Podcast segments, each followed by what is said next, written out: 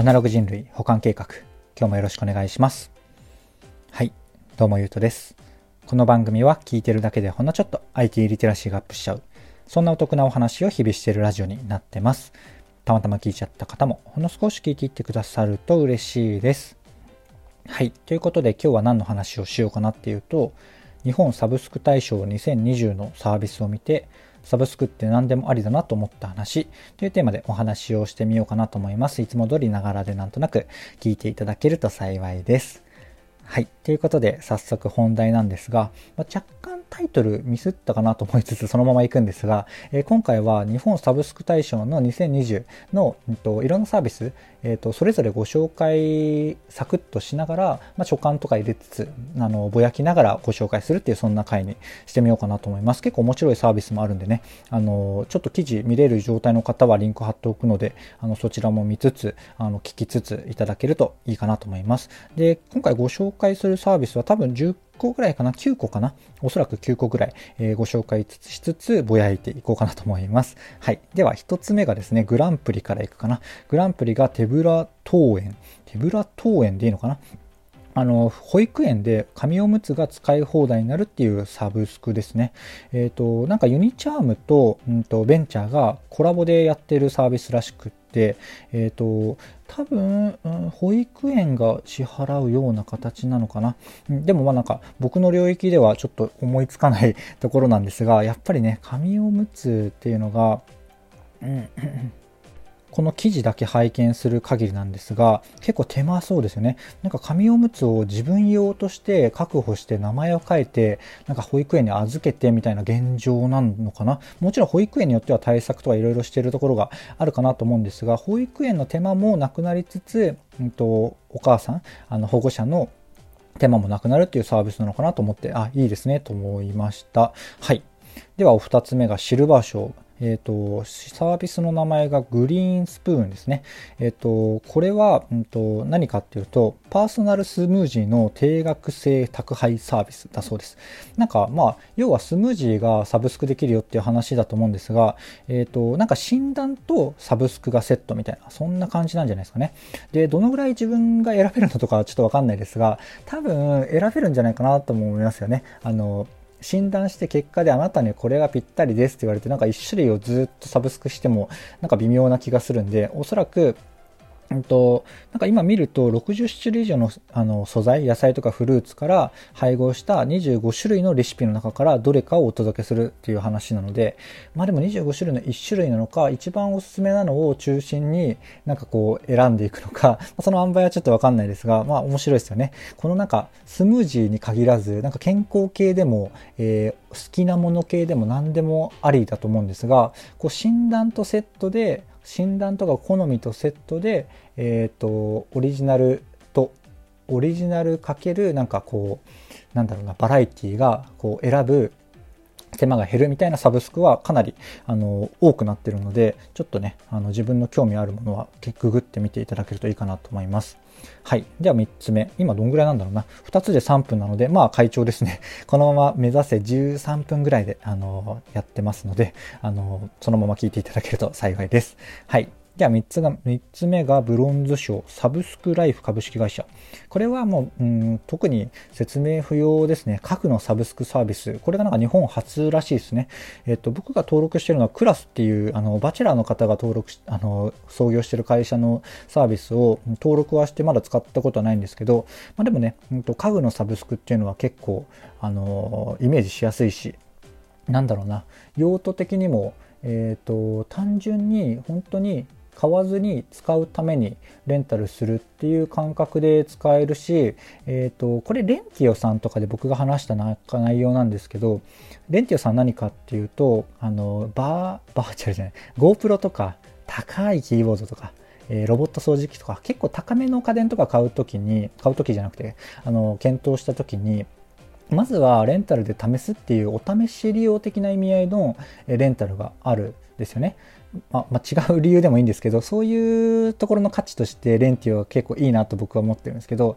クラスとかこの、えっ、ー、と、何でしたっけ？サブスクライフっていうのは、えっ、ー、と、そういう意味合いでも使えつつ、単純に、えっ、ー、と、もう買わないっていう選択肢を取る、あの、暮らし方っていうのも、うん、ありだよねっていう提案をされたりすると思うんですよね。あの、商品定価を超えずに月額制で必要な時に必要な分だけ暮らしに必要なものを利用できるサービスです。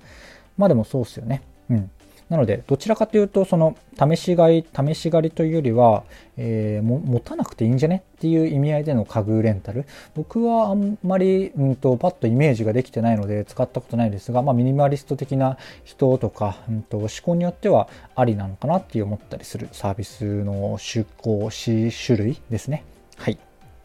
では、お次が、手モナ賞ユニット。はい。ユニットってなんだろうな。あ、これそうだ。僕、あの、また別途個別で紹介したいぐらい面白いなと思ったサービスなので、ちょっと説明あえてはしょりますね。えっ、ー、と、なので、一旦読み上げます。はい。日本初の外泊したら家賃が安くなるシステム、リレントを導入した住宅サービスです。家賃を変動費に変え、暮らしの最適化を突き詰めた新しい暮らしのブランドです。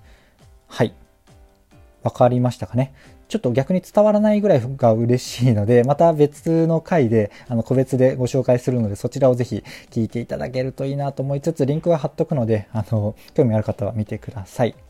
はい。で、ここまでが、なんか、あの、グランプリとかシルバーとかブロンズとかテモナっていう、なんかよくわかんない、上位4つなのかな？の賞になってて、えっ、ー、と、ここから残り5つの会社さんは、えー、優秀賞みたいな感じで純不動で載ってるものたちです。それも続けてご紹介をしていきます。はい。1つ目がアドレス。で、アドレスっていうのは、うんと、なんだろうな、コンセプトで言うと、あの、月額4、月額4万円で日本全国住み放題サービスみたいなそんな感じのあの垂れ込みというかあの訴求だったと思うんですが、えっ、ー、とまあでも4万円払うことで、まあ空いてたらですけどね、日本全国で登録されているアドレスの住居というか、泊まれるところ、大体が多分戸建てみたいなところなのかな。と、ヤーモリさんみたいな人がいて、えっ、ー、と、その人となんかこう、地域と関わりつつ、えっ、ー、と、家具とか家電とかいらずにね、4万円でいろんなところを転々としながら進めるっていうサービスですね。あの、月額4万円なので、うんと、まあ、極論、家持たないアドレスホッパーの方であれば、まあ、要は月額4万円で日本全国住み放題っていう話で、えっ、ー、と、家持ってやる人だったら、まあ単純にね、4万円オンされるので、まあまあ高いサービスみたいな、そんな感じの位置づけですね。あの、生き方、暮らし方によってはかなり安くもなるし、えー、あの、プラス的な、あるプラスアルファ的なものにもなるっていうところですかね。はい。知らなかった人はぜひ、あの、ググってみてください。はい。まあ、記事からね、あの、リンクいけます。はい。で、次が、ストアフロントのえっ、ー、と、サブスクランプ。これはね、多分な、なんでここにあるのかちょっとよくわかんないぐらいだったんですが、えっと、まあ、立ち位置が違くって、もしかしたらサービスもやってんのかなあの、要はサブスクサービスを簡単にいろんな人が、まあ、その辺の商店とか、えっ、と、まあ、チーズケーキ屋さんとか 何でもいいんですけど、がサブスクサービスを簡単に、簡単に作れますよっていうプラットフォーム的なサービスを出しているところですね。うん。なのでなんか、うん、何がサブスク対象なのかちょっとよくわかんないですけど、うん、まあそれは置いといて、置いといてというか、あの一応載ってたのでご紹介してみました。はい。はい、サクサクいくと、あと、1、2、3、ん ?1、2、5かな？あ、3個か。あと3個サクサクご紹介して終わろうかなと思います。はい。次がですね、ポストコーヒーですね。ポストコーヒーは、まあ、ポストコーヒーでちょっと超わかりやすいと思うんですが、コーヒーのサブスクですね。あの、コーヒー豆、これはコーヒー豆なので、どうなんだろうな。うんでもこれも、あのー、いいなと思ってはいて、えー、ポストコーヒーは何かっていうと、まあ、コーヒーのサブスクですと。で、コーヒー豆って無限にあるじゃないですか。で、無限にあるし、え、ー、と、ポストコーヒーで提供されているもので言うと、なんか15万通りの組み合わせから、あなただけだけのコーヒーを診断して、うんと、サブスクで送りますよっていうところらしいです。なので、なんか、え、ー、と、まあ、診断をしてくれて、あなたにぴったりなものを、おすすめなものを提供してくれますよっていうところなので、まあ、序盤でお話した何のサブスクだかもう忘れましたけど、あの診断からおすすめを送るっていう定番の組み合わせではあるっていうところですよね。で、これが、えっ、ー、と、若干懸念というか、えっ、ー、と、面白い話ではあるんですけど、えー、思い出した話があって、若干話それるんですが、何かっていうと、日本酒のサブスクっていうのが、あ今も多分あると思うんですけど、あったんですよね。日本酒で言うと多分、うんと、敗因、あ、まあ、要は日本酒って、えー、と好きな人結構多いじゃないですか。で、日本酒のサブスクをすることによって、結局何が起きたかっていうと、あの、すごい自分で聞き酒ができるようになって、自分で選びたくなっちゃって、サブスク解約するっていう。なんか要は、サブスク卒業していくのが自然な流れになってしまったサブスクで、え、ー、と、めっちゃ素敵なサービスなんですけど、なんかオチが、あの、悲しい結末みたいな、そんな感じのエピソードを思い出して、コーヒーの場合は、でも、15万通りか。でもどうなんだろうな。若干、あの、やっぱ自分でこう、自分カスタムでとか自分で発掘したいとか、えー、そういう気持ちが出てくるとサブスクを卒業することにはなるのでまあでもね日本酒よりも種類やタイプが無限なので、まあ、適切な期間本当にファンになってくれてうんと、なんだろうな、日本酒で言うと、例えば4ヶ月ぐらいで、えっ、ー、と、まあ、わかんないですよ。あの、数値は適当なんですけど、4ヶ月ぐらいで、こう、ロイヤルになっていく人も卒業して自分で選ぶっていうのだと、えー、ペイできなかったけどコーヒーの場合は例えばまあ1年半ぐらいは続けた上でもっと好きな人はやめて自分で探しに行くっていう流れになってくとしたらまあ成り立つのか成り立つのかもというか全然 OK なんだろうなと思ったりします。まあ、コーヒーはねどうなんだろうな僕は結構まあまあ好きなんですけど大体、えっ、ー、と、スタバか、えっ、ー、と、タリーズか、上島コーヒーか、えっ、と、まあ、その他、えー、サルサヒココーヒーさんとか、結構ね、まあ、そんなに中身についてめちゃめちゃ詳しいわけじゃないので、まあ、信頼できるコーヒーショップで、えー、好きな銘柄というか豆がいくつかあって、それをこう買ってるっていう感じですね。なのでなんだろうな、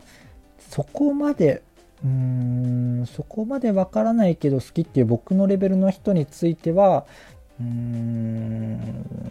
なんだろう。僕がすごいやりそうなサブスクなのにやらないのでちょっと深掘りしてまた別途配信してみようかなと思います。はい。